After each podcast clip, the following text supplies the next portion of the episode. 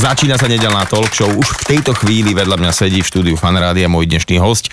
Uh, Boris Klempa, ahoj, vítaj, dobré ráno. Ahoj. Boris je uh, virológ z Biomedicínskeho centra Slovenskej akadémie vied a teda, ak si ho dáte do Google, tak uh, zistíte, že on aj všelijaké tie medzinárodné ceny za tú svoju prácu v oblasti virológie už pozískaval, takže berme ho akože človek, ktorý, ak sa budem na túto tému s ním rozprávať, že uh, naozaj je to validný človek.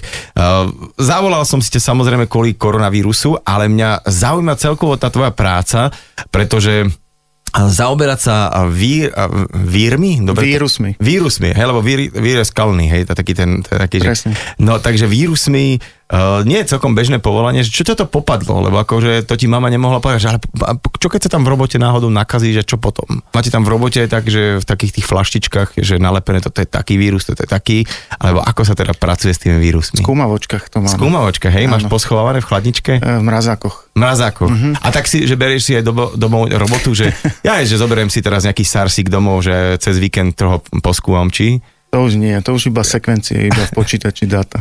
Počítači dáta. Ako vyzerá taká práca virológa, že e, čo vlastne to zahrňa? A myslím aj v takých obdobiach, keď nie sú takéto epidémie, čo skúmaš? No tá práca je veľmi rôznorodá, tá virológia všeobecne má veľký záber Takže to, čo robím ja, treba možno 90% iných virológov vôbec nerobí. Ja sa teda zameriavam na tie zoonotické vírusy. Zo, dobre, sú tam dve O, čiže to súvisí so zvieratkami nejako? Presne tak, to sú také vírusy, ktoré sa vlastne zo zvierat sú schopné preskočiť na, na človeka a človeku potom spôsobujú nejaké závažné ochorenie väčšinou. Čo mi prvé nápada, tak to je napríklad, že e, kliešť, hej, že ťa môže nejakou encefalitídou a to je tiež vírus vlastne? Presne tak, e, vírus kliešťovej encefalitídy, to Aha. si trafil, je presne jeden z tých vírusov, ktorým sa venujem. OK, no a tak ako sa tomu venuje, že máš tam nejakých klieštikov, máš tam nejaké myšky a že prežila, neprežila. A vie, vieš, ma tak, ako taká tá, tá fyzická práca s tým vírusom nejak zaujíma, že ako to sa tu dá v Bratislave skúmať. V prípade tohoto vírusu kliešťovej encefalitidy naozaj máme také experimenty, také uh-huh. experimentálny model, že vlastne naozaj si chováme v laboratórnych podmienkach aj kliešte. Také, ktoré sú infikované, hej? No, my si ich chováme tak, že sú čisté. Aha, OK. A my ich vieme potom aj infikovať. Teda. A, a potom vlastne také infikované vieme dávať na, na myši uh-huh. a sledovať ten prenos No pre mňa akože e, t- kliešte sú taká väč- veľká hrozba v rámci Slovenska, akože také oveľa väčšiu, nehovorím, že paniku, ale vnútri v sebe cítim taký nepokoj ako pri rôznych e, týchto koronavírusoch, lebo to sa nás tak nás bytosne dotýka, tých kliešťov je stále viacej. A je to tak, že naozaj tých kliešťov ako keby pribúda a aj tá nejaká nakazenosť tých kliešťov v rámci Slovenska pribúda? To by som ani nepovedal. Zatiaľ sa nezdá, že by naozaj počtom tých kliešťov sa to až nejak rapidne Aha. v súvislosti s klimatickými zmenami dialo. Čo skôr vieme je, že, že sa rozširuje územie, na ktorom sa nachádzajú, že idú ako keby viac na, na sever, do, do vyšších výšok. Je tak, čiže akože to percento nakazených uh, nie je nejaké vyššie, iba to, že tie kliešte si hľadajú že... cesty už aj na Oravu Liptov spíš. Áno, že, že sú vlastne na nových územiach kliešte. Uh-huh. Ale v súvislosti s vírusom si myslím, že sa to zatiaľ nejak dramaticky nemení. A aké ďalšie vírusy sa teda prenášajú zo zvieraťa na človeka? No moja taká veľká láska. Láska. sú, sú hantavírusy. Tomu som sa venoval vlastne celé štúdium doktoránske. Aj stále, aj, aj je to moja naj, najúspešnejšia oblasť, dá sa povedať. Uh-huh. To sú vírusy, ktoré sú prenášané z divožijúcich hlodavcov na človeka vzdušnou cestou, čiže vdýchnutím nejakého kontaminovaného prachu, by sa dalo povedať. Takéto máme aj na Slovensku. Kontaminovaný prach, čo znamená? Že tie hlodavce vylúčujú ten vírus v moči, v truse, v slinách a my vlastne ho musíme vdýchnuť nejakým spôsobom, aby sme sa infikovali. A to sa často deje napríklad klasicky na jar, keď si čistíme nejaké záhradné chatky alebo garáže a zametáme Aha. tam a zvírime ten prach. Hantavírusy a e, teda tiež sú pre človeka nebezpečné? Sú, pôsobujú veľmi závažné ochorenia, ktoré sa aj tak e, dramaticky volajú, že hemoragická horúčka s renálnym syndromom. Na Slovensku je takých rádovo niekoľko desiatok prípadov ročne tohoto ochorenia, ale vo svete je to oveľa závažnejší problém v niektorých uh-huh. častiach sveta, napríklad aj v tej juhovýchodnej Číne, tam zjavne Tam majú... za chvíľku pôjdeme, hej, to je jasné, ale uh, že, že teda čo sa s tým dá robiť, že uh, ja neviem, lieči ako klasická nejaká virologická vec, že proste musíme posilniť imunitný systém a on sa s tým musí nejak vysporiadať, alebo čo, čo, No pri týchto hantavírusoch máme to šťastie zatiaľ, že, že nie sú prenosné ďalej priamo z človeka na človeka. Aha, čiže ako, zastane to u toho človeka. Hej? Ako napríklad u tých korona alebo u eboli alebo podobne. Takže tých, vďaka tomu je tých, ten počet prípadov relatívne nízky, tých niekoľko desiatok ročne. A, a je to vyliečiteľné, hej? Smrteľný prípad sme na Slovensku mali niekedy v 60 rokoch naposledy. Okay. Ale tak ako pri veľkom počte vírusových ochorení v podstate liečba je len podporná, uh-huh, že nemáme presne špecifický liek voči tomu vírusu, ale iba pomáhame tomu pacientovi. No pri ťažkých prípadoch tej hemoragickej horúčky vlastne dochádza k zlyhávaniu obličiek, takže tým ľuďom podstate zachraňuje život to, že sú na dialýze. Aha, čiže vlastne uh, sa tie všetky symptómy, ktoré vzniknú nejakým spôsobom, tak moderná medicína pomáha ako vie, hej? Áno, vlastne pomáhame uľavovať od tých príznakov a, a, a v podstate sa čaká na to, aby ten pacient si poradil sám. A teraz poďme na jeden z tých zoonotických vírusov, lebo ak som teraz správne čítal, aj ten koronavírus spadá do tohto označenia, pretože to myslím, že netopier alebo nejaké takéto zvieratko bolo to na začiatku toho celého. Tak uh, povedzme si o tom, že čo je to koronavírus, lebo koronavírus nie je nový, to už asi tu dlhé desiatky rokov sú rôzne koronavírusy.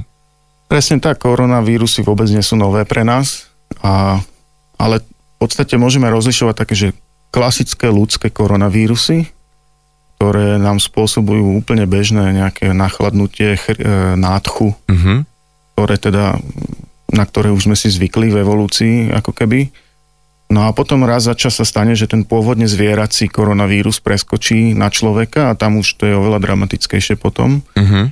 To poznáme z histórie vlastne SARS koronavírus. SARS, to... čiže to, čo bolo pre, v roku 2002-2003, tak, nejak, tak, tak ten, e, to bol tiež koronavírus. To bol tiež koronavírus, tiež pôvodne zvierací, uh-huh. tiež pôvodne vlastne z netopierov. A ako je možné, že zvierací vírus, teda uh, vírus, ktorý by mali mať iba zvieratá, sa dostane na človeka a uškodí mu? Je to nejaká anomália? A je to v podstate spôsobené tým, že ten kontakt ľudí so zvieratami sa, sa stále zvyšuje a nie je náhoda, že, že treba práve v tých azijských krajinách často takéto No, ako kto bol niekedy v, napríklad v Číne na trhu alebo niekde na nejakom akože takom mieste v reštaurácii, tak uh, videl tam, ja som raz, a to bolo pred 15 asi rokmi, tak som tak nazrel do kuchyne a veru, že som nevidel, ani som si nevedel spomenúť, že čo za zvieratko len toto môže byť, čo tu teraz vidím, tieto kostričky rôzne a vlastne nič sme tam nejedli, lebo uh, tam sa jedlo všetko. Máčky, veveričky, tralá. Takže uh, neprišlo nám to, že toto tu by sme sa mali nejako stravovať, ale tam proste počet obyvateľov versus zvieratá a tak ďalej a tak ďalej sa to deje a tým pádom asi aj, že sem tam zdobnú nejakého netopiera, či Môže to byť kvôli tomu? Je možné, že používajú aj netopiere. Napríklad v Afrike je to naozaj bežná súčasť stravy, uh-huh. čiže napríklad ebola je tiež s týmto spájaná. S netopierom. S netopiermi. Netopier sú také prevíti. Akože... Vyzerá to tak, že majú naozaj takú nejakú predispozíciu a veľa veľmi patogénnych vírusov pre človeka mm-hmm. pochádza pôvodne z netopierov. To nie no. sú nie, len, len korona, takisto ako to není len ebola, je ich takých viac. Takých viac. Vráťme sa k tomu SARSu. Bolo to v roku 2023. štatistiky čo hovoria? Ako to prebiehalo? Statistiky hovoria, že vtedy bolo asi 8 tisíc prípadov nakazených, hej? nakazených a okolo 750 mŕtvych, myslím. Mm-hmm a teda rozšíril sa to... Tak dobre tam 10% cca, akože áno, to, to je dosť vysoká mortalita teda, áno, dá sa celkom, povedať celkom vysoká a teda rozšíril sa to do celého sveta a práve vtedy bolo vyčítané dosť Číne, že v tých prvých fázach to tajili a že vlastne vďaka tomu sa to tak e, rozšírilo do celého sveta. A tiež to je teda tak, e, nejaký typ koronavírusu. Čo sa s týmto vírusom stalo? Lebo nejak akože hovorilo sa, že vyvíja nejaká vakcína, tralala, a potom sa už akože nejak to utichlo on sa strátil ten vírus, alebo, alebo že nejak rozplynul? Dá sa to vôbec, že vírus sa stratí? No on vlastne z našeho ľudského pohľadu sa naozaj stratil.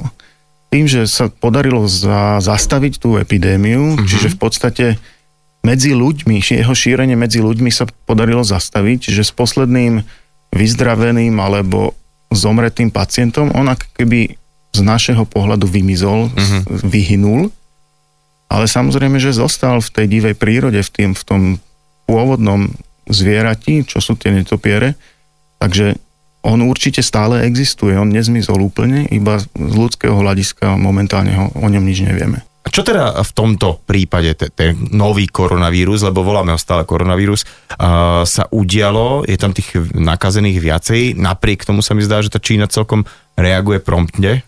No je vidieť, že veľký rozdiel v tom, jak reaguje Čína, aj keď znova sú nejaké také náznaky, že v tých prvých fázach predsa len to tajili a podobne, ale naozaj je vidieť veľký rozdiel a robí, robí Čína naozaj bezprecedentné kroky, aby, aby zastavila ten vírus aj o, oveľa ove, otvorenejšie sa správa a mhm. napríklad tie vedecké dáta poskytla veľmi rýchlo a ich vlastne pripravila veľmi rýchlo v tých prvých fázach už. Takže z tohoto pohľadu je tam veľký rozdiel voči tak SARSu. To, že oni teda úplne pomaly izolovali to mesto, zrušili lety a tak ďalej a tak ďalej. Dá sa povedať, že tak trošku šťastie, nevšťastie, lebo toto keby sa v inej časti sveta, dajme tomu stále, dajme Južná Amerika, tak kde by toto sa určite neudialo, takýto rýchly zásah. Takže e, je veľká šanca, že sa to tam celkom akože izoluje a už aj teraz tie posledné nejaké dáta sú také, že sa tak stabilizuje ten počet nakazených a, a vlastne, ak dobre viem, tak tí ľudia mimo Číny, že ten počet nerastie, že iba tí exportovaní, čo tam prišli, to mali, ale už to nejakým spôsobom sa stabilizuje? Dobre hovorím? To je, to je vlastne ten zásadný rozdiel voči, voči tej epidémii SARSu. Uh-huh. Že tu zatiaľ našťastie naozaj tie exportované prípady boli, zdá sa zatiaľ, že boli vždy rýchlo rozpoznané, uh-huh. a boli aj tie kontakty všetky vystopované a sa to na tých nových potenciálnych ložiskách podarilo zatiaľ zastaviť. Poďme sa pozrieť na štatistiky. E, tých nakazených je už ale teraz oveľa viacej ako pri SARSe. Ako to teda momentálne vyzerá? Momentálne už sme cez 30 tisíc. Uh-huh prípadov a myslím, že cez 700 úmrtí a tie, tie dáta sa sa menia tak Jasné, z hodiny teraz, na hodinu. teraz tá mortalita je výrazne nižšia, možno že aj trikrát nižšia ako pri SARSe. To znamená, že je dôvod na takúto paniku, čo sa deje okolo toho celého, že je to naozaj v úvodzovkách smrteľný vírus, lebo tak je, lebo tak ľudia na to zomierajú, čiže podceňovať to netreba, ale uh, predsa len, ak teda opäť nejaké kritické myslenie zapojíme, tak väčšinou sú to ľudia, čo zomreli, že mali nejakú pridruženú chorobu, že už boli dajme tomu liečení na nejakú inú chorobu, boli to starší ľudia a jednoducho tento vírus bolo na nich much. Áno, zatiaľ to tak vyzerá, že predovšetkým starší ľudia, ľudia s pridruženými nejakými inými komplikáciami zdravotnými sú medzi tými smrteľnými prípadmi.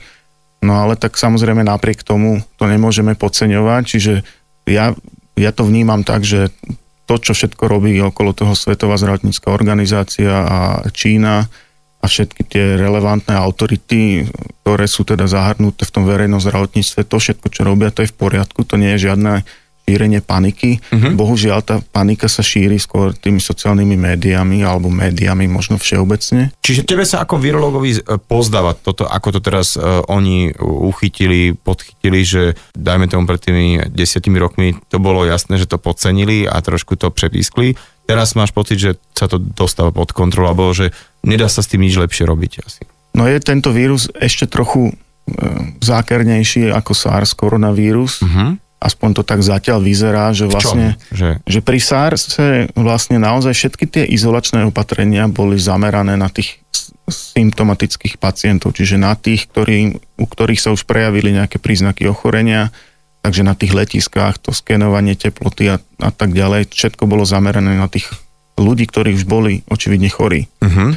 A teraz pri, pri tomto novom koronavíruse vieme, že ľudia, ktorí ešte nemajú žiadne príznaky, napriek tomu už môžu ten vírus šíriť Á, ďalej. Či tam tá inkubačná doba, že vlastne e, človek, ktorý vyzerá úplne na pohľad zdravý a teda precestuje nejaký ten kus sveta, tak on v podstate môže nejaký ten deň, dva, tri, aj týždeň ten vírus e, mať v sebe a šíriť ďalej, hej? No on už ho má v sebe od toho prvého dňa, keď ho získal, ale tým netvrdím, že, že celú dobu už môže ho šíriť, ale naozaj asi posledných pár dní, možno pred, pred prepuknutím tých príznakov, tak vtedy, vtedy už môže. Ale toto tiež nie je niečo úplne šokujúce pri víruse chrypky, je to napríklad takisto. To je vlastne pri bežnej chrypke je to, to áno, isté. Áno. A teda uh, ako rozpoznať, že nejde o nechcem povedať, že ja neviem, ako to nazvať bežnú chrípku, alebo Áno. chrípku, ktorú poznáme, ktorá teda tiež nie je žiadna sranda, a teda, že ide o koronavírus. Ako tam tí ľudia, ktorí to skenujú, že musia naozaj odobrať nejakú vzorku krvi a zistiť to odtiaľ, alebo je to možné aj takto z bežného pohľadu? No bohužiaľ to práve, že zbežne, zbežne nie je odlišiteľné a tým pádom je to naozaj v podstate veľká záťaž na, na tie zdravotnícke systémy, keď musia všetky tieto prípady veľmi podobné navzájom odlišovať. Čiže naozaj vždy treba ten laboratórny diagnostický test, ktorý sa robí mm. buď z výteru, alebo teda možno aj z krvi a detekuje sa priamo ten vírus. No a čo vlastne spôsobuje, kde sú tie ťažkosti toho koronavírusu? Infikuje dýchacie cesty, mm-hmm. v tých ťažkých prípadoch vlastne spôsobuje ťažký vírusový zápal plúc a vlastne prichádza k zlyhávaniu plúc, k zlyhávaniu vnútorných orgánov celkovo. Aké príznaky môže mať teda človek nakazený práve týmto vírusom? Tie prvé príznaky sú vlastne horúčka, kašel, nejaké uh-huh. ťažkosti s dýchaním, uh-huh. vlastne uh-huh. lápanie podychu a, a teda iné také tie bežné príznaky, ako keď máme infikované dýchacie cesty.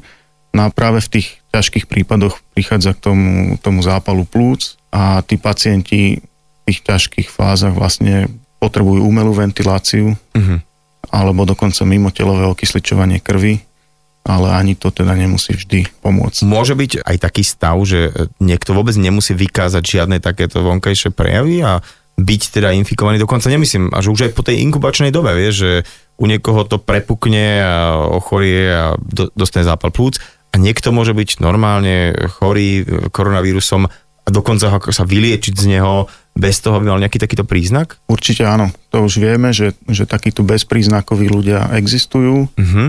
Čo nevieme jednoznačne, či aj takíto ľudia vlastne naozaj prenášajú vírus na ďalších. Aha, že, či, že na, našlo sa, niekomu sa skontrolovala krv, ten človek bol úplne akože fit, a že, ale vy, vy máte koronavírus, že hej, no dobre. A pritom teda nič mu nebolo. Práve teraz pri takýchto vyšetrovaniach, keď sa mm-hmm. tie kontakty sledujú alebo v rámci rodiny sa testujú všetci ostatní členovia rodín, tak sa zistilo, že naozaj sú takí ľudia, ktorí majú v sebe vírus a sú bez príznakov a zaujímavé je, že zdá sa, že hlavne deti. Deti ako keby to prežívajú ľahšie a uh-huh. nemajú príznaky aj napriek tomu, že sú infikované. Je to možno asi súvisí s, tou, s tým imunitným systémom, že deti obyčajne, teda pokiaľ sa nenarodia nejak, s nejakou záťažou genetickou, tak e, bývajú odolnejšie, hej, že je to aj kvôli tomu môže? To je len taký ťažko, dohad. Hej, áno, asi, áno, asi áno tejto fáze.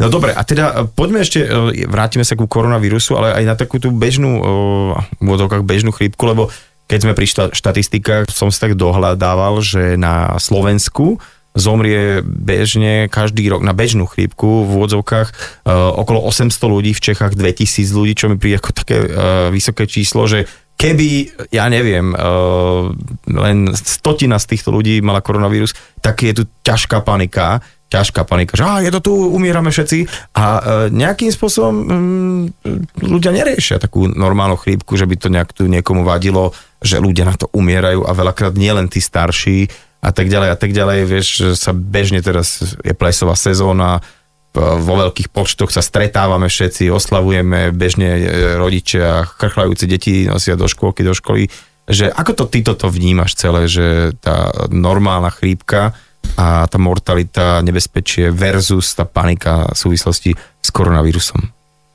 No je to taký paradox proste v tejto doby. V súvislosti vždy, keď sa takýto nový vírus ukáže, tak jedna z prvých otázok je vždy, no a čo vakcína? Kedy bude vakcína? hotová. A pritom e, voči chrípke tá vakcína existuje, máme možnosť sa chrániť a jej využitie je, je v podstate mizivé. Uh-huh.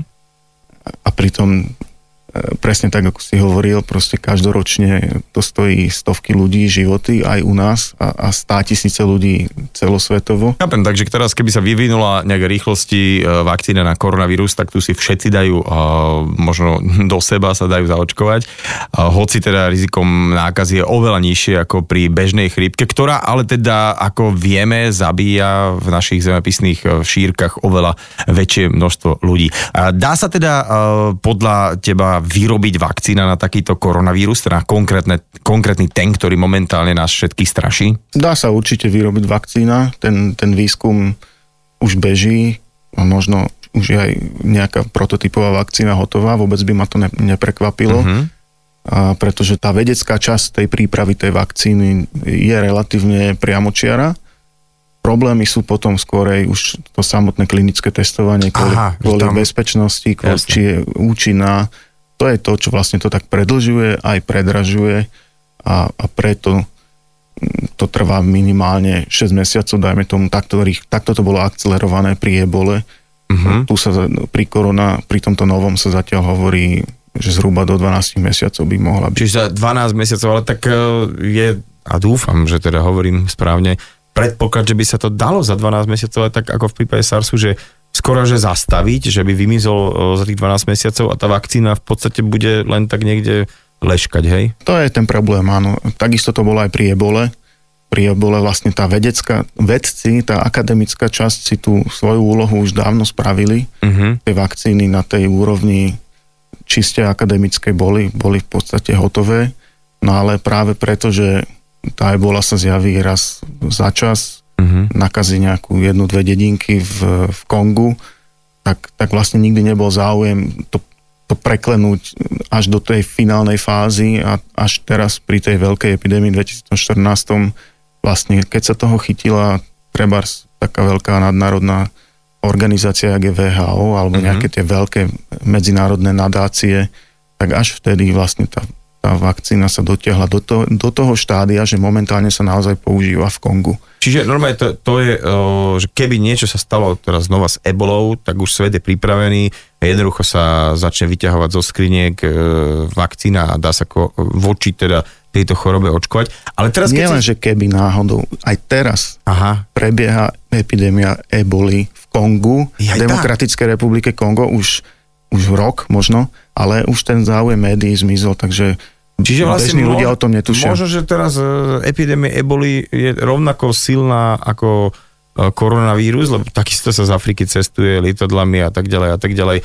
Kopec ľudí, e, turistov, ale hlavne nejakej aj pracovne, hore dole sa chodí cez celý svet, tak, ale to sa tak nejak nerieši, lebo vieme, že tak niekde už tá vakcína je a sme v klídku. A asi tá mortalita je tam tiež nie, by som povedal, veselá. No momentálne to je v Kongu, v takých skôr uh, rurálnych oblastiach, takže nie, nie je to taký problém, ako bol uh-huh. v tom 2014, mhm. keď sa to vyskytlo v západnej Afrike, v tých uh-huh. veľkých uh, hlavných mestách kde aj tá intenzita tej leteckej dopravy bola vyššia. Ale fakt je teda, že, že Kongo momentálne sa trápi z ebolou už asi rok. To znamená, že nie len z Ázie sa môžeme obávať teda koronavírusu, ale aj z Afriky môže prísť uh, ebola pomerne veľmi jednoduchým spôsobom. Ale na tú ebolu teda už vlastne vakcína je hotová, ale o tom sa nejakým spôsobom nehovorí.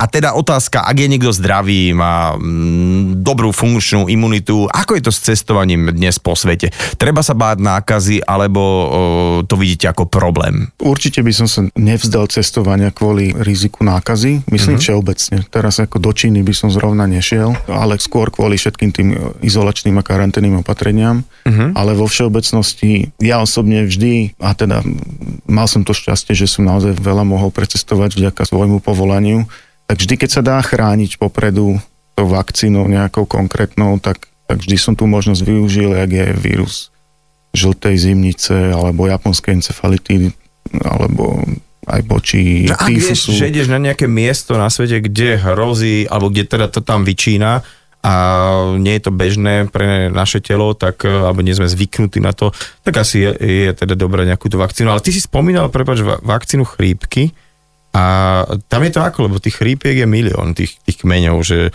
lebo asi nejaká všeobecná vakcína neexistuje, nefunguje, čiže že či to není lepšie tak podchytávať, že jednoducho starať sa o, o to svoje telo a aby bolo také odolnejšie. Či to s tým nič nemá? No pri chrípke je naozaj trochu iná situácia s tým vývojom vakcín, pretože tá chrípka naozaj má svoje mechanizmy, vďaka ktorým je veľmi variabilná. Hmm. A preto vlastne, bohužiaľ, momentálne je to tak, že každý rok sa treba vakcinovať znova, pretože každý rok cirkulujú nejaké iné kmene tejto chrypky. A to je asi aj to kvôli čomu ľudia majú trochu voči tomu odpor, že teda musia sa prevakcinovávať každý rok. Mm-hmm.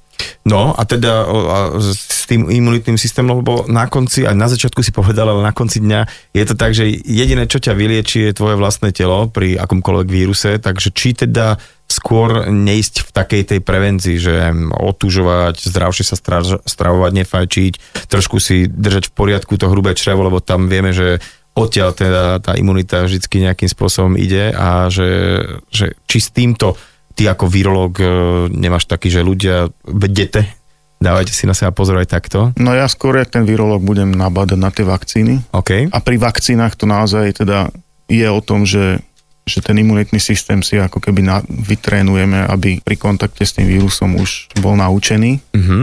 Ale priznávam, že doporučí sa to práve takým tým rizikovým skupinám, u ktorých hrozí naozaj ten, ten ťažký smrteľný priebeh, čiže skorej pri tých starších ľuďoch.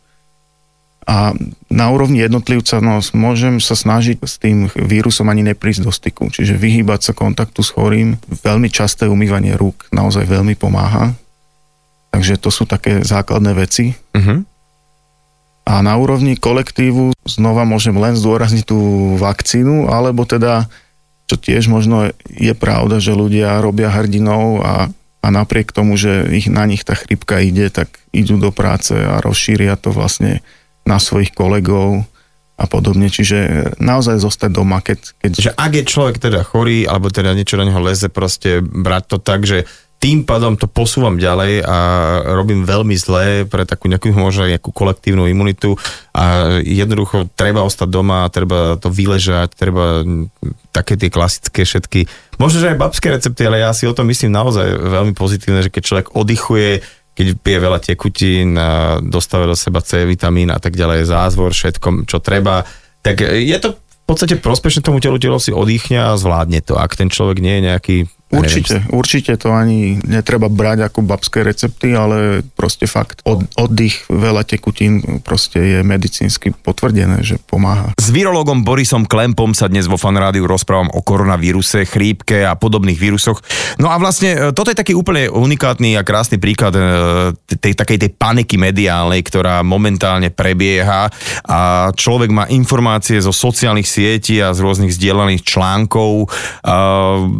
Množstvo Množstvo z nich sa môže a nemusí zakladať na pravde, ale e, ako to nejakým spôsobom rozpoznať, ako to kritické myslenie nastaviť? A povedz mi ty vlastne, odkiaľ berieš informácie vážne? No ja určite berem vážne e, informácie priamo zo Svetovej zdravotníckej organizácie. Ona má svoju web stránku, na ktorej sa dá, dajú získať informácie. Takisto v Európe máme, na, teda na úrovni EÚ máme Európske centrum pre kontrolu chorôb ECDC, Čiže od nich všetko, čo sa týka Slovenska, by vlastne tá autorita, ktorá k tomuto poskytuje dôveryhodné informácie, je určite Úrad verejného zdravotníctva.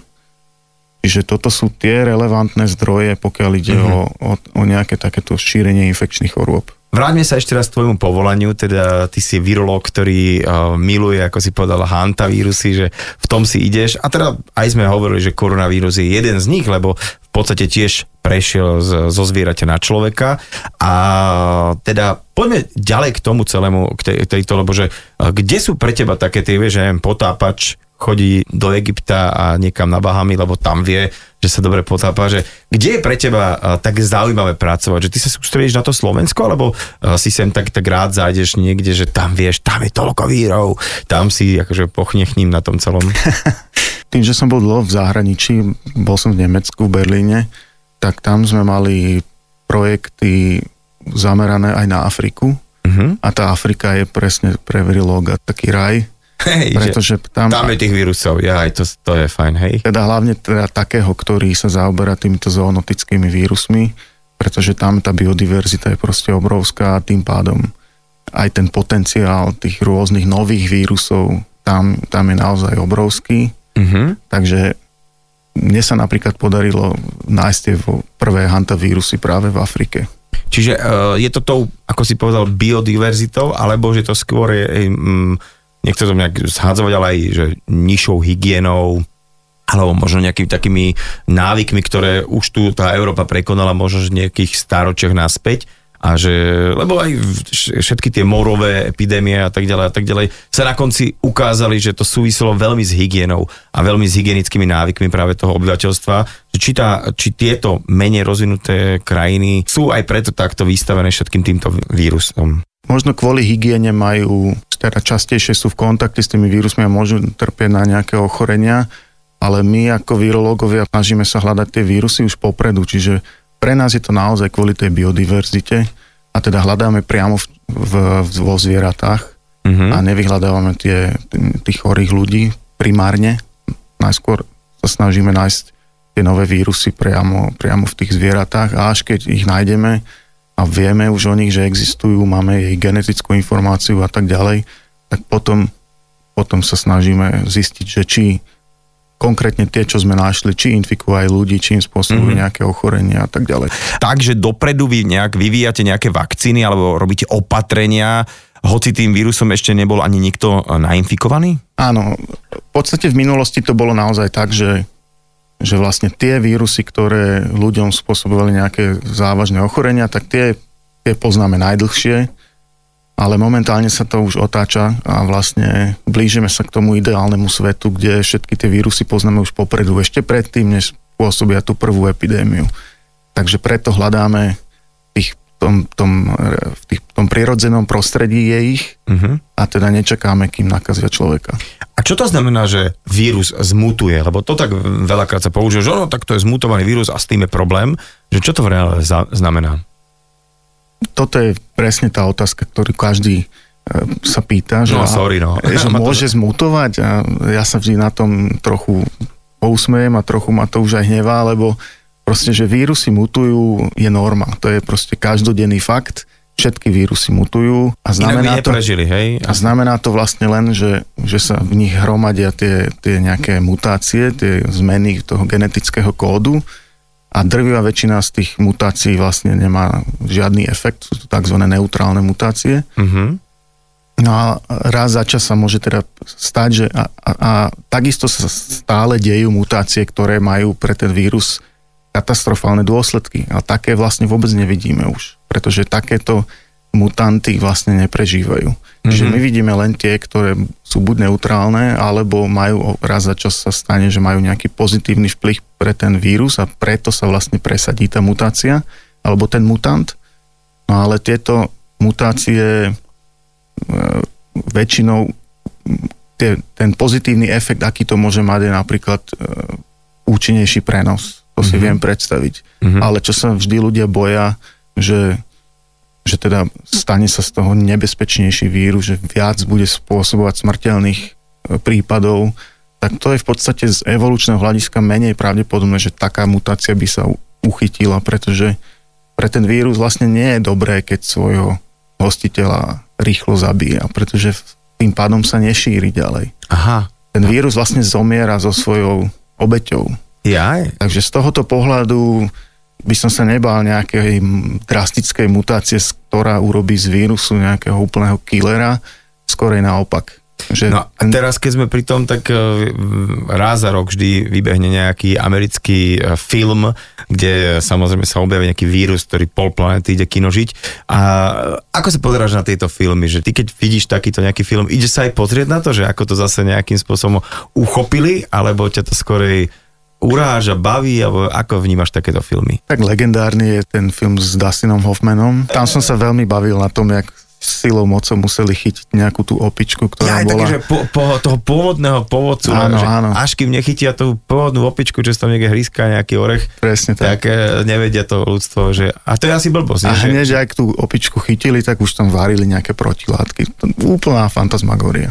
Uh, chcem sa opýtať aj na takú vec, že ako ty vidíš ako, ako virológ, odborník, vedec klimatické zmeny, lebo aj to je taká trošku panika z toho, že čo keď sa tá Sibír dajme tomu roztopí a ak je tam nejaký e, vírus zamrznutý, ktorý nepoznáme. Ako sa ty na toto pozeráš? Všetko je to aj o, to, o tom veku, lebo napríklad vírus tej španielskej chrípky z tých rokov 1918-1920 vlastne z takýchto trvale zamrznutých e, obetí sa napríklad podarilo zistiť ten genetický kód kompletne. Takže do určitej miery takéto niečo je možné, aj, aj sa to vlastne deje. Uh-huh ale na druhej strane si neviem predstaviť, že by naozaj nejaké veľmi, veľmi staré, z veľmi starých tiel, že by sa podarilo naozaj tie vírusy zachrániť v úvodzovkách. Ja, ty by si ich zachraňoval. Aha, to, ty, ty, to sa toho nesprávneho pýtam, lebo ty by, jej, zachráňme nejaký vírustek, nech máme čo skúmať, ale tak myslím, že, že dajme tomu o, Sibír o, za 30 rokov rozmrzne a nejakých e, veľa uhnitých mamutov tam môže leškať e, a dajme tomu, že mali nejakú chorobu, presne, bude to uh, zo zvieratiek a teraz dajme tomu, že by sa to mohlo rozšíriť na človeka, že toto nehrozí nejaká takáto, takýto scenár? mm, tohoto by som sa naozaj nebal. Fakt? Nemyslím si, že, že by bol tie vírusy ešte infekčné. Čiže skorej veci možno by sa snažili tie vírusy v úvodzovkách zrekonštruovať, získ, získať uh-huh. ich genetickú informáciu, ale že by priamo tie mŕtvoly boli infekčné, by, by som bol naozaj veľmi, veľmi prekvapený.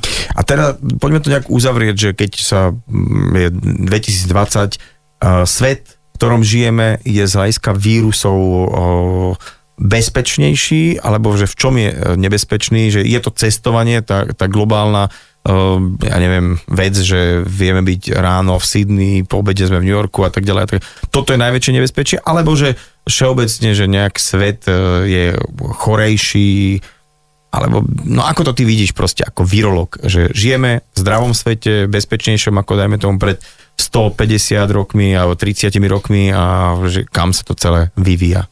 Určite žijeme v takej dobe, kedy sa oveľa ľahšie tie vírusy šíria, čiže tá letecká doprava naozaj je perfektný prostriedok na šírenie infekčných chorôb všeobecne. Na tie dlhé vzdialenosti určite? Áno. A vôbec. Proste predtým by tí ľudia kvázi už nedorazili. Že lebo, by, lebo by po ceste niekde zomreli, teraz sú naozaj za pol dňa na druhom konci sveta. No a potom v posledných rokoch naozaj tie akože z nášho ľudského pohľadu nové vírusy, oni samozrejme nie sú nové, oni nevznikajú teraz zo dňa na deň, tak vždy to sú takéto zoonotické vírusy, že pôvodne zvieracie. Uh-huh. No a hovorí sa teda, že v súvislosti s tými globálnymi zmenami, aj klimatickými, ale aj ten masívny nárast prepravy, aj tovaru, aj ľudí. To všetko naozaj nahráva šíreniu takýchto nových zoonotických e, vírusov. A mám tu aj takú otázku, ktorá je tu od môjho kolegu, ktorý sa to chce opýtať, že keď si opi- objednáva niečo, e, dajme tomu z Číny, z nejakej stránky a príde mu to a rozbalí si balíček, že či sa môže obávať, že by e, spolu s tým tovarom prišiel aj nejaký vírus, či to je možné, či to je nejak pravdepodobné, že, alebo sa netreba obávať? Všeobecne tie vírusy pre, predovšetkým teda naozaj prežívajú v tých svojich hostiteľoch. Uh-huh. Takže oni dlhodobo nie sú schopné vlastne mimo hostiteľa prežiť, nie sú nejaké mimoriadne odolné vo vonkajšom prostredí. To máme šťastie, hej? To máme šťastie. On samozrejme, že sa aj líšia v tej, tej dobe, ktorú dokážu prežiť. Niektoré sú oveľa odolnejšie, niektoré menej ale vo všeobecnosti teda to šírenie vždy ide z, priamo z hostiteľa na hostiteľa nejakým spôsobom. A taký ten príklad, čo si uvedol s tými zásielkami, tak tam práve si nemyslím, že, že ten vírus by si ešte uchoval tú, tú infekčnosť. Mm-hmm. A vlastne aj keď si, keď si to predstavíme teraz, že aký objem tovaru z, z tej Číny áno, ide. Že, že všetky, každá rifla, ponožka, e, každý šlabikár, ktorý sa tlačí niekde e, v Číne a tak ďalej a tak ďalej. Teraz čo by sme ďalej robili? Však akože polka veci je z Ázie, druhá polka je z inej strany sveta a tak ďalej a tak ďalej. Že toto asi máme šťastie, a, že tie vírusy sú nie také odolné, hej? A, a hlavne už by to vyskočilo, už by sme mm-hmm. si to mhm. všimli. A dávno, však to už Áno. beží.